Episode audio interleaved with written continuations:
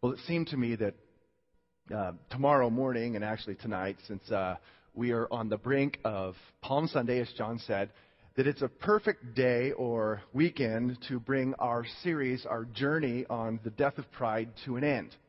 After all, the, the, the Palm Sunday is that day in which Jesus rode into Jerusalem, as John said, in fulfillment of what a prophet said nearly 500 years before, a prophet by the name of Zechariah, who received a, a revelation from God Himself about what the Messianic king would look like.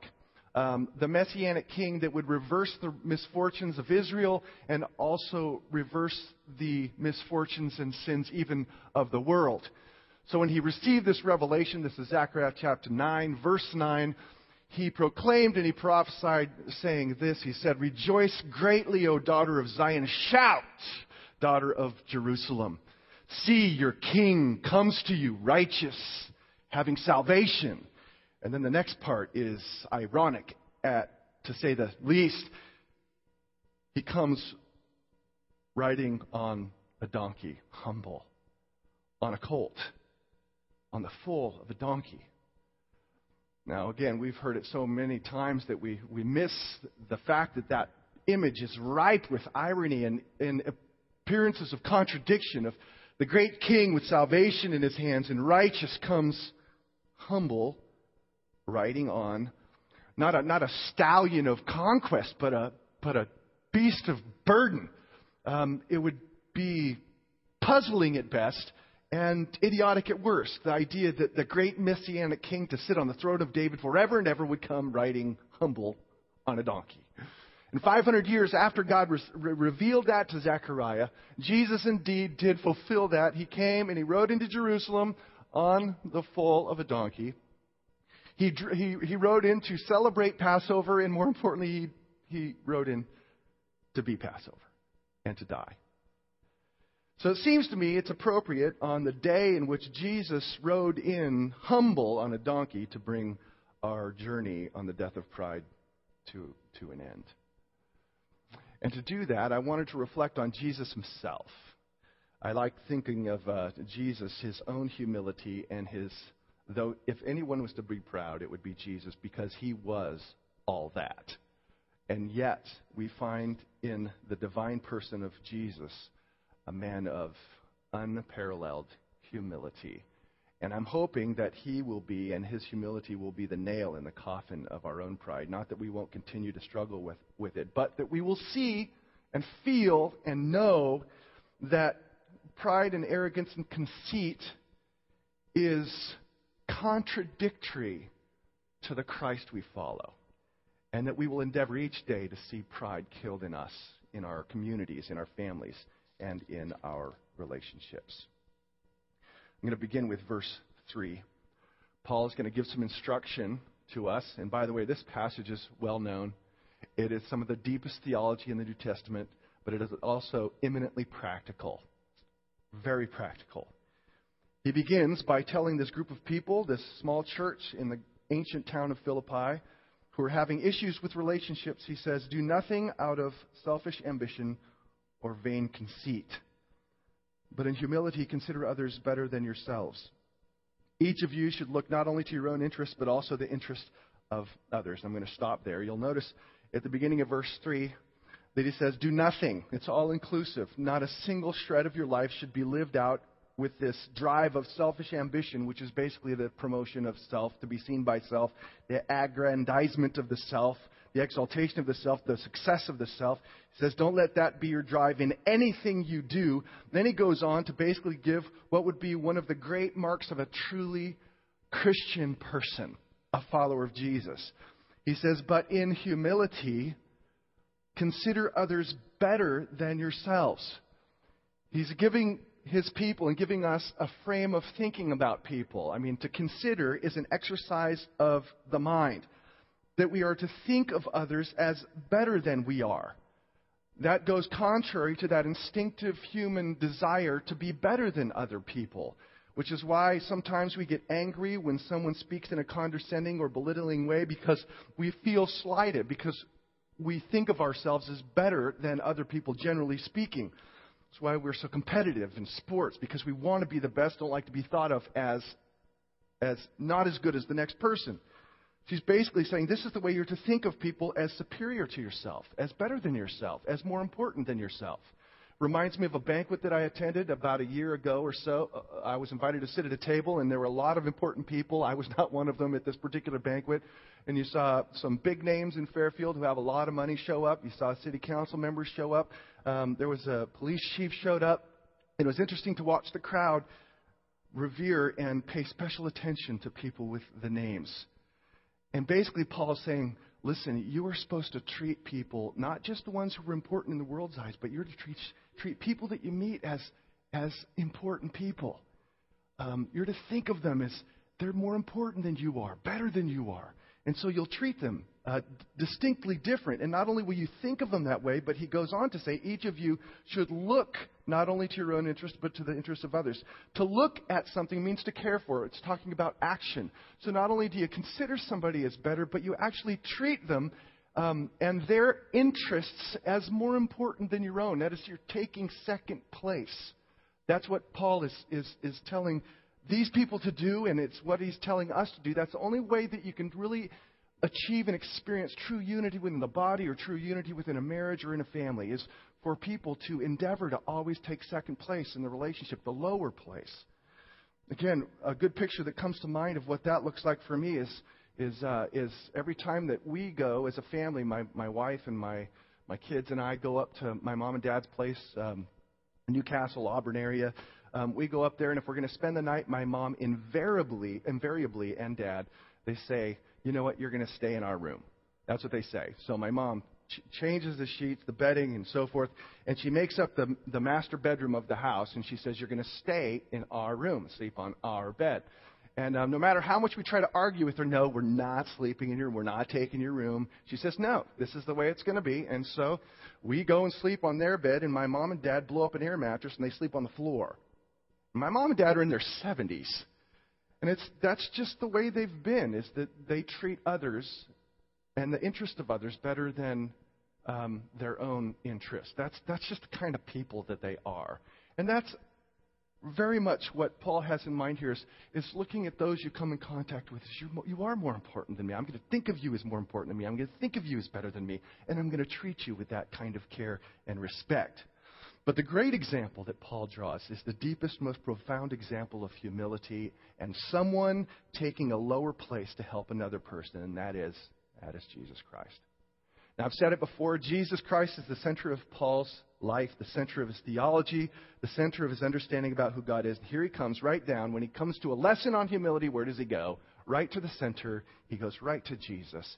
And he states some amazing things. He says, Your attitude should be the same as that of Christ Jesus, who being in very nature God, did not consider equality with God something to be grasped, but made himself nothing, taking the very nature of a servant, being made in human likeness, and being found in appearance as a man, he humbled himself and became obedient to death, even death on a terrible, brutal, embarrassing cross. In the short amount of time, from verse 6 to verse 8, you see the most amazing, the most wondrous, unparalleled descent from height to depth that heaven will ever see. What begins in verse 6, as God ends up in the grave at the end of verse 8, that is death.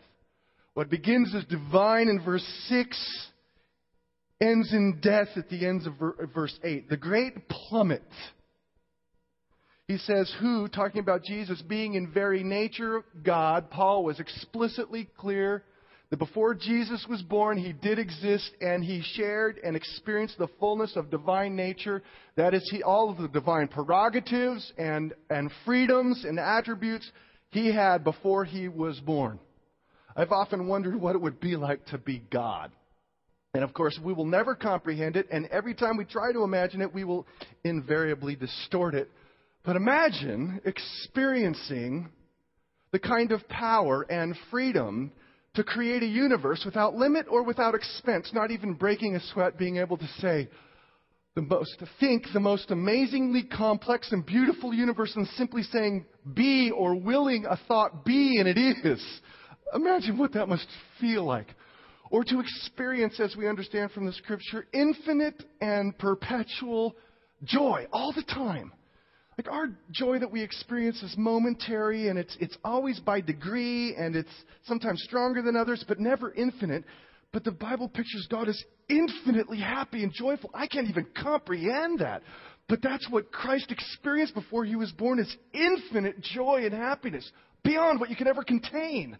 Or to experience the kind of overflowing love between Father and, and Son and Holy Spirit, constantly overflowing, never wavering, never diminishing, always going forward, always being satisfied. Or having all requisite wisdom without the need for pondering or reflection. Or to be able to, as one of the psalmists says, to be able to do all that you please and be eternally perfect and happy all the time in the expression and explosion of your power. I can't even imagine that. But that, Paul says, is not something that he grasped at. Which I think what he means by saying it's not something that he grasped at means that he didn't use his own divine right, attribute, power, wisdom for his own private gain. But rather, the one who existed with all the fullness of divinity and all of the divine rights and attributes and prerogatives and all the joys and all the glories that came with this, made himself nothing he made himself nothing. You take a look at that and realize he voluntarily and willingly did it. He wasn't forced to do it. Voluntarily and willingly, he relinquished the divine right to use his power, his knowledge, and made himself nothing. And what it means to make himself nothing is explained in the phrases afterwards taking the very nature of a servant, or I think a better translation would be a slave, being made in human likeness. That is, he became a slave, and what is a slave but one who, in this case, willingly and voluntarily relinquished rights to divinity, becoming a servant, which is someone who, who, who now adapts himself and does the will of another. He surrenders his rights to the will of another, and that's precisely what he did. He became slave taking on the form of human nature, which by itself is a mind blowing concept, that infinite divinity bound itself to humanity, confining itself to human hands, human feet, and a human mind, which is why Jesus could say in Matthew 24, I don't know when I'm going to come.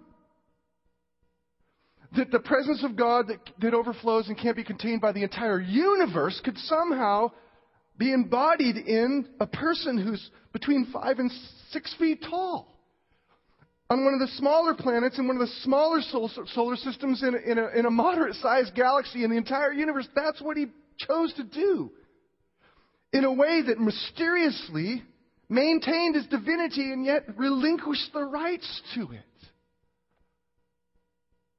So you have within the scope of this, these few verses, you have the sovereign of heaven descending and becoming the slave servant, something we'll never fully understand. But what's also equally mind blowing is who he does it for. You know, he doesn't do it for people who like him or instinctively worship him or honor the Lord, but people who, like sheep, have turned to their own way. They manipulate the world to please themselves oftentimes trampling on other people. Kind of people that love to, like parasites, feed on the destruction of others and the rumors of others and the demise of people in Hollywood. That the sovereign of heaven became the servant slave for the sake of sinful men. The sovereign of heaven became servant slave for the sake of sinful men. And that my friends, is precisely what Paul asks of us to do, at least that attitude.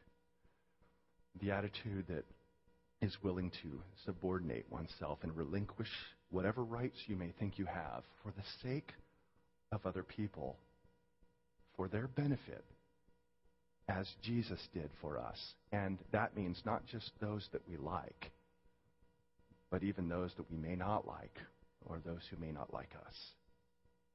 If we are to wear the mantle of Jesus and represent Jesus to the world, I think it requires of us to adopt the same kind of humble love that's willing to take the subordinate position for the sake of somebody else.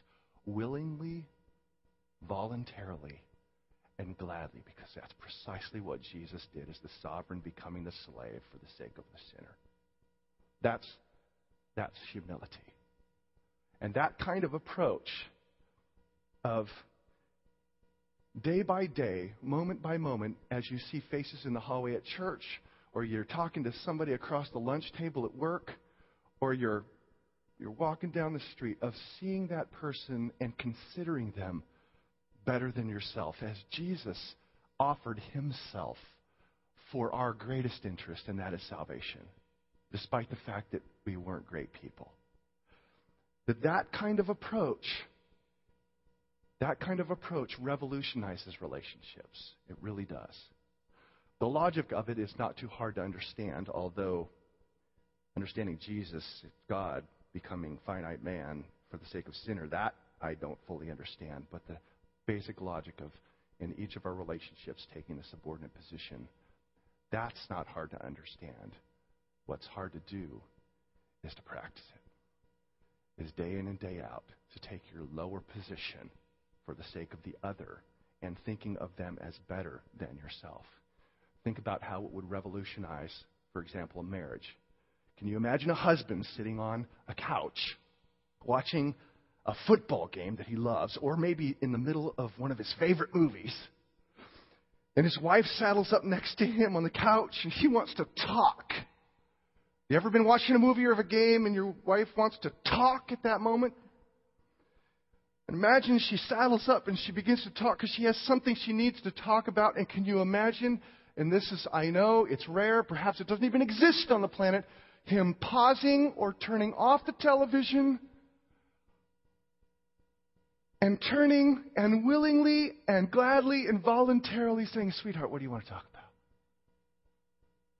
You can't tell me that she wouldn't feel prized and that she wouldn't reciprocate with greater love. That would be the beginning of a sweet marriage for a husband for a moment, just to care more about his wife in that moment than watching the next pass on the football, you know, game.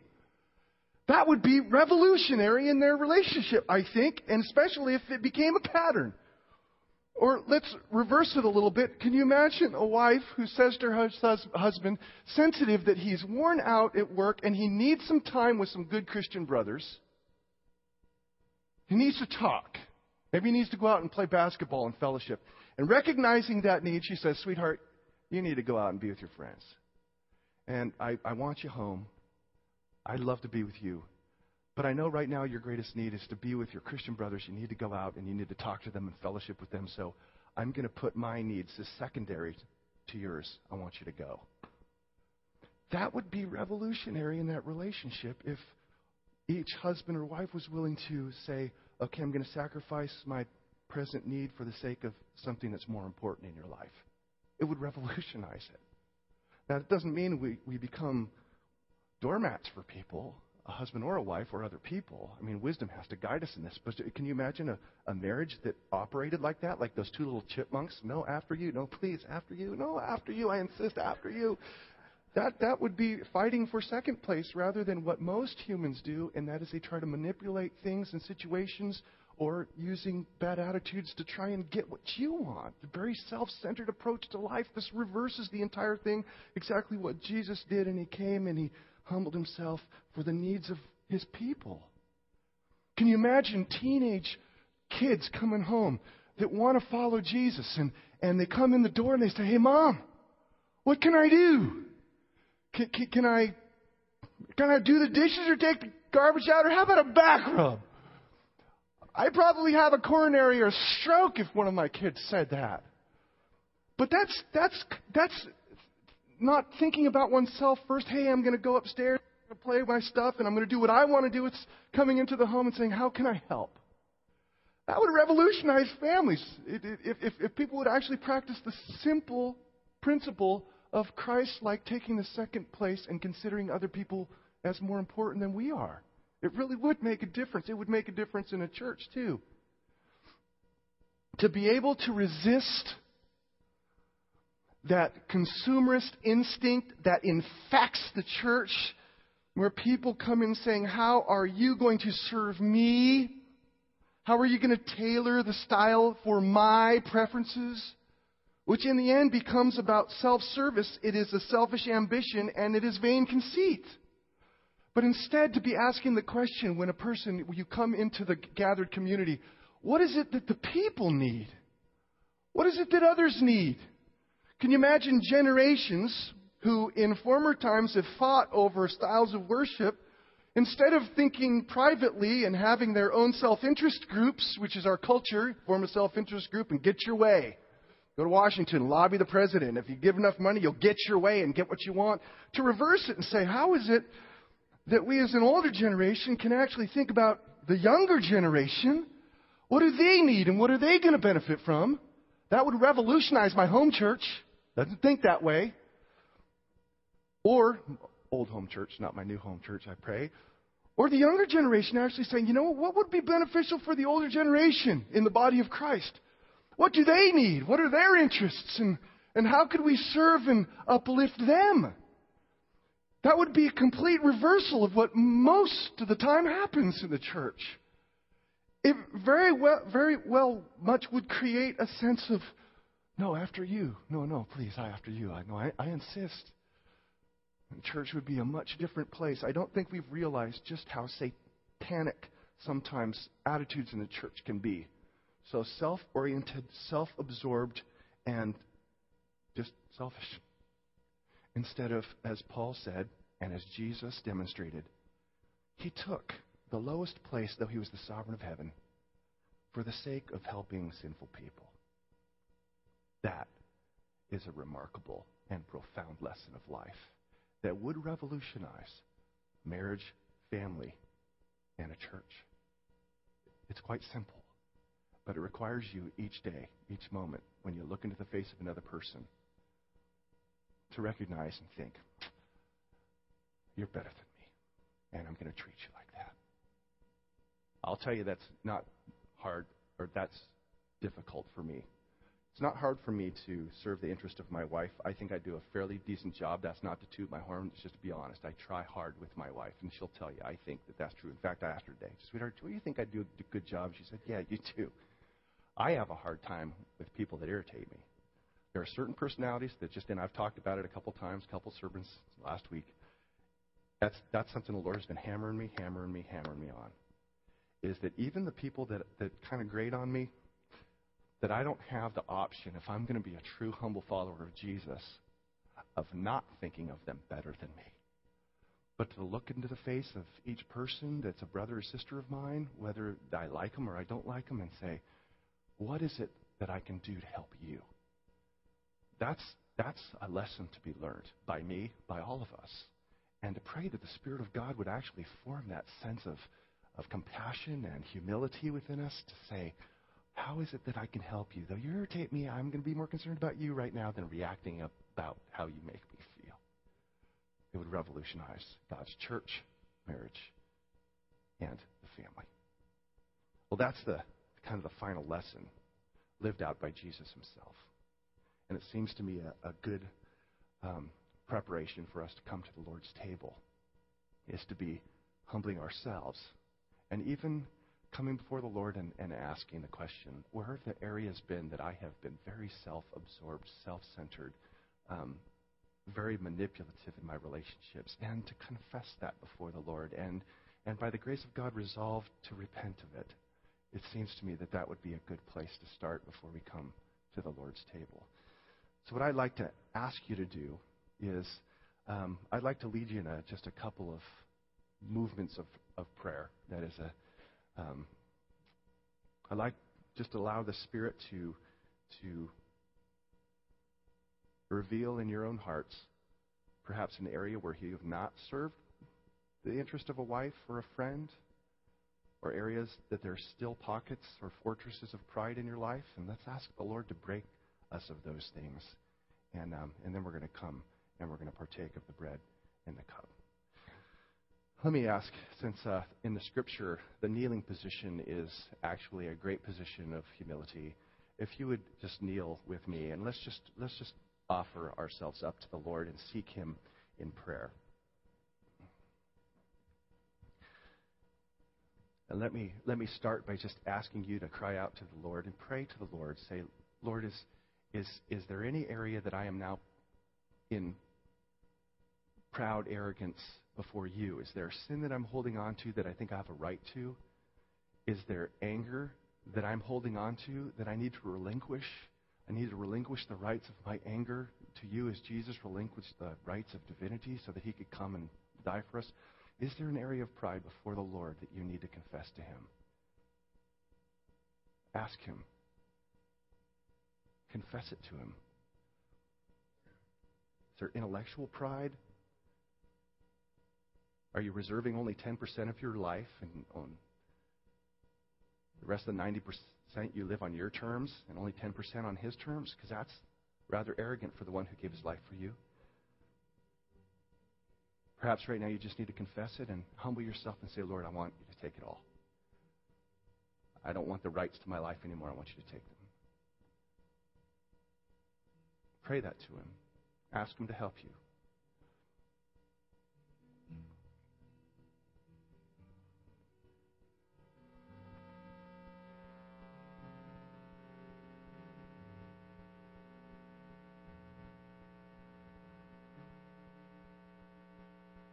You to pray in a different direction. I'd like you to think of names. Holy Spirit, I pray that you would help us to, you would bring people to mind where we have perhaps failed to forgive. Or perhaps we have failed to admit we're wrong because we don't want to portray weakness to somebody else. Will you bring that to our minds now and help us to humble ourselves before you and, and confess that and resolve by grace to admit that we're wrong, to offer forgiveness, to receive forgiveness if, if, if, if we've hindered or harmed somebody else. Lord, please just show us those areas right now where we still hold on to our pride with people. Might be a husband, a wife, children, someone who's hurt you, and you're still holding the reins of bitterness, it's time to relinquish it. The right to vengeance is the Lord's, not ours.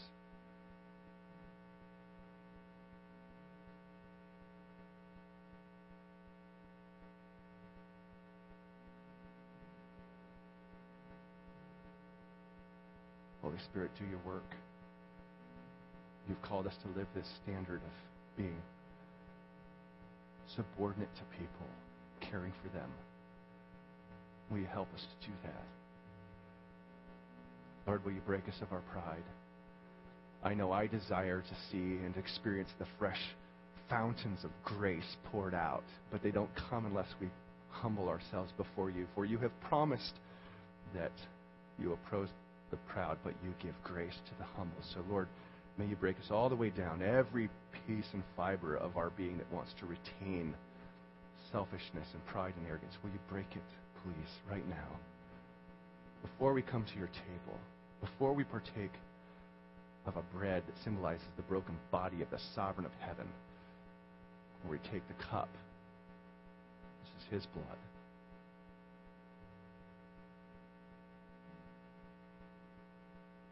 Oh, Lord, will you fill us? Remind us of your forgiveness now in the cross. Remind us that you will never let us go, that your love will never end, and nothing can separate us from your love. And give us the capacity as we're holding these elements of bread and, and blood in our, our hands. Give us the capacity, Lord, to trust in your forgiveness, to be humble before you. May you restore our joy, the joy of your salvation. In Jesus' holy name, I pray. Amen. often aren't seen. And I don't think that's how Paul would want us to understand is that is he wants Christ to be seen and the crucifixion and resurrection of Christ to be seen as the church continues to build in its ministries. So, if you take that into the rest of the passage, you know, he says after um, he says uh, the only stone that has been laid, which is Jesus Christ. He goes, if any man builds on this foundation using gold, silver, costly stones, which are non-combustible, wood, hay, and straw, which are combustible.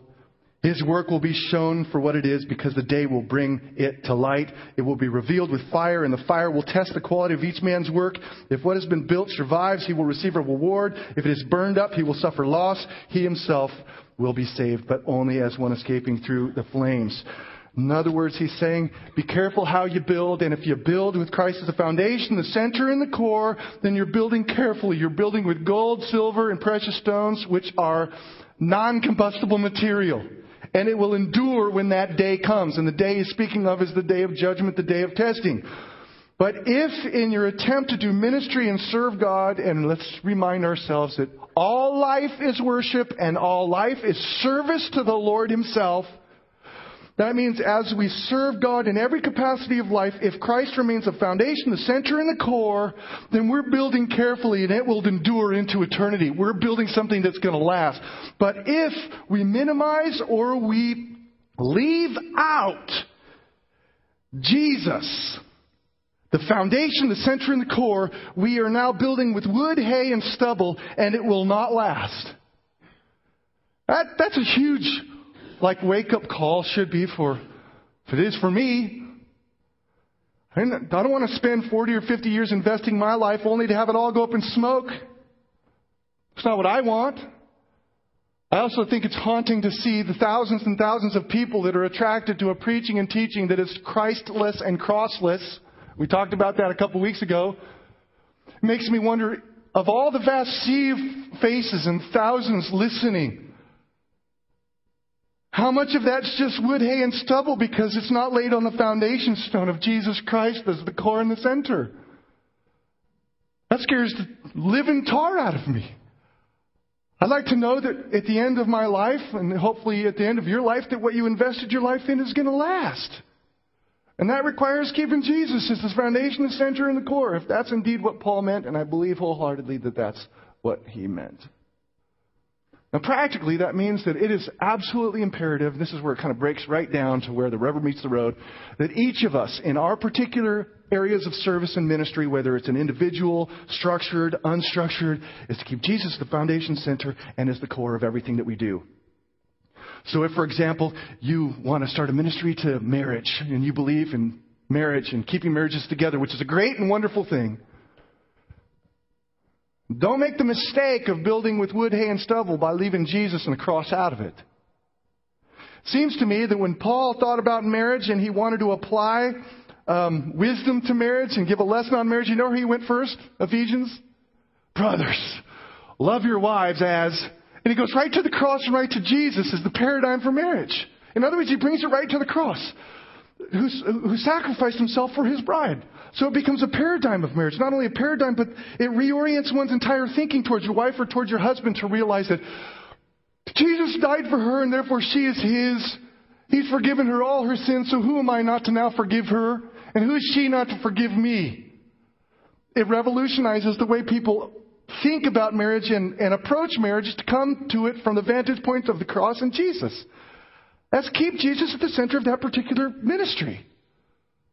Or if you happen to feel called into counseling, one of my great concerns is people getting therapy from people who are not centered on the cross. You know, we live in a very therapeutic culture. Doctor says to you, Wow, you're clinically depressed. You need therapy. What you think, okay, I need therapy. You open up the, the yellow pages and you go, boom, there's the therapist, I'll call him and you go. And unfortunately, I've had friends go into therapy better than they came out of therapy.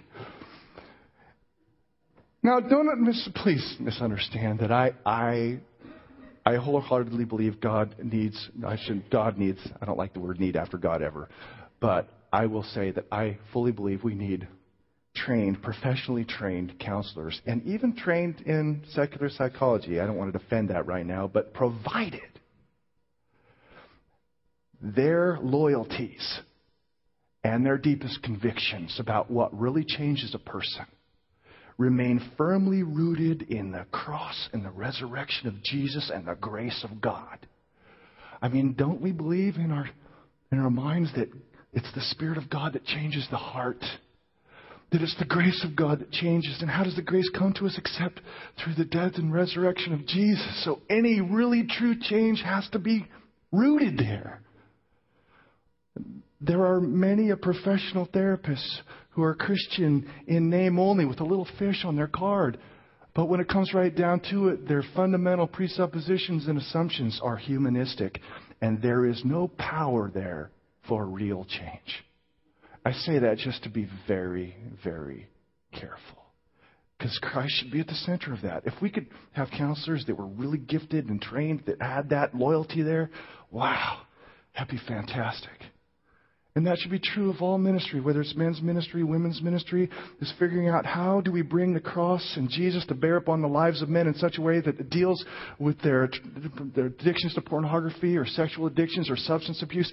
How do we do this in a way that finds its power in the cross in Jesus? It takes some thinking, it takes some thought, yes, but it's worth it because that is building not with wood, hay, and stubble, but gold and silver and precious stones, that which will last. Even in your own devotions and Bible studies, small group, you go to small group primarily to meet with Jesus through the scripture. If you're not doing that, you're really missing the center. I think about my own devotions, you know. Many of us are so so disciplined to just read a chapter a day, and many of us don't attempt to make connections to Jesus. And that to me is uh, settling for less than what what God would have for us. So, for example, if you're, if you're meditating on the Ten Commandments, for your own soul's sake, will you include Jesus in your meditation on the Ten Commandments? I mean, if you just stop with meditation on the Ten Commandments and you memorize them all, I got them down. Wow, I feel spiritual now. You've just, if you've really meditated on them, you've just heaped layers and layers and wave upon wave of guilt upon your shoulders because Paul basically told us that the law of Moses is the law of sin and death. That's what it does. It just exposes us as condemned men and women. That's what he says in Romans 8 anyway. No, I'd, I'd rather come to the Ten Commandments and go, yep, I broke that one. I did covet my neighbor's house. I have worshiped money at times. I've placed my family before God, so I've worshiped my family. That I've hated somebody, and Jesus told me that constitutes murder. But, praise be to God, there is now no condemnation for those who are in Christ Jesus because he has delivered me from the law of sin and death through his sacrifice. He kept it when I didn't, and then he died for my infractions. And then he's given me the power of his Spirit by which now I may make progress in actually obeying God with a delight and gladness, not because I am condemned. That brings a whole level of freedom and also life to your soul when Jesus becomes the centerpiece of your reflection on and devotion, Old Testament, New Testament. So, brothers, friends, church, this is, uh, I think, three major marks of a truly healthy, spirit filled church. If we together, it's not just me, it's all of us, in believing this, say, yeah, that's important, that I need to humble myself love people, and seek the unity of the church. That is a sign of true maturity in a believer and a true maturity in Christ. If each of us was to grasp that and start really dealing with the conflicts, that's a sign of God's, God's health in His church. If we will seek in our individual conversations and as a church to make God the star of the show, not men, not people, not preachers, not music, not guitar players, then I think we're going to see God move in a mighty way. And of course, maintaining Christ as the foundation the core and the center of the church means we will be building with non combustible material that will enter into eternity. But it takes each of us embracing that and living it out. That's what it means to be a mature, spirit filled individual in church. Father, I pray that you would make that a reality in this church. Not just in this church, but the people who call upon your name throughout this town. But we do pray, Father, for this church, this body, that you would give us a deep burden, a deep passion, a conviction about the unity of the church and how important it is that we would humble ourselves and love each other enough to forgive and offer and receive forgiveness and seek resolution and reconciliation. That you would keep us amazed and captivated by the greatness of God, that no one would steal the limelight of what you justly deserve, which is your, your glory. And that you would help us keep Jesus at the center of our lives, of our church. In his name we pray. Amen.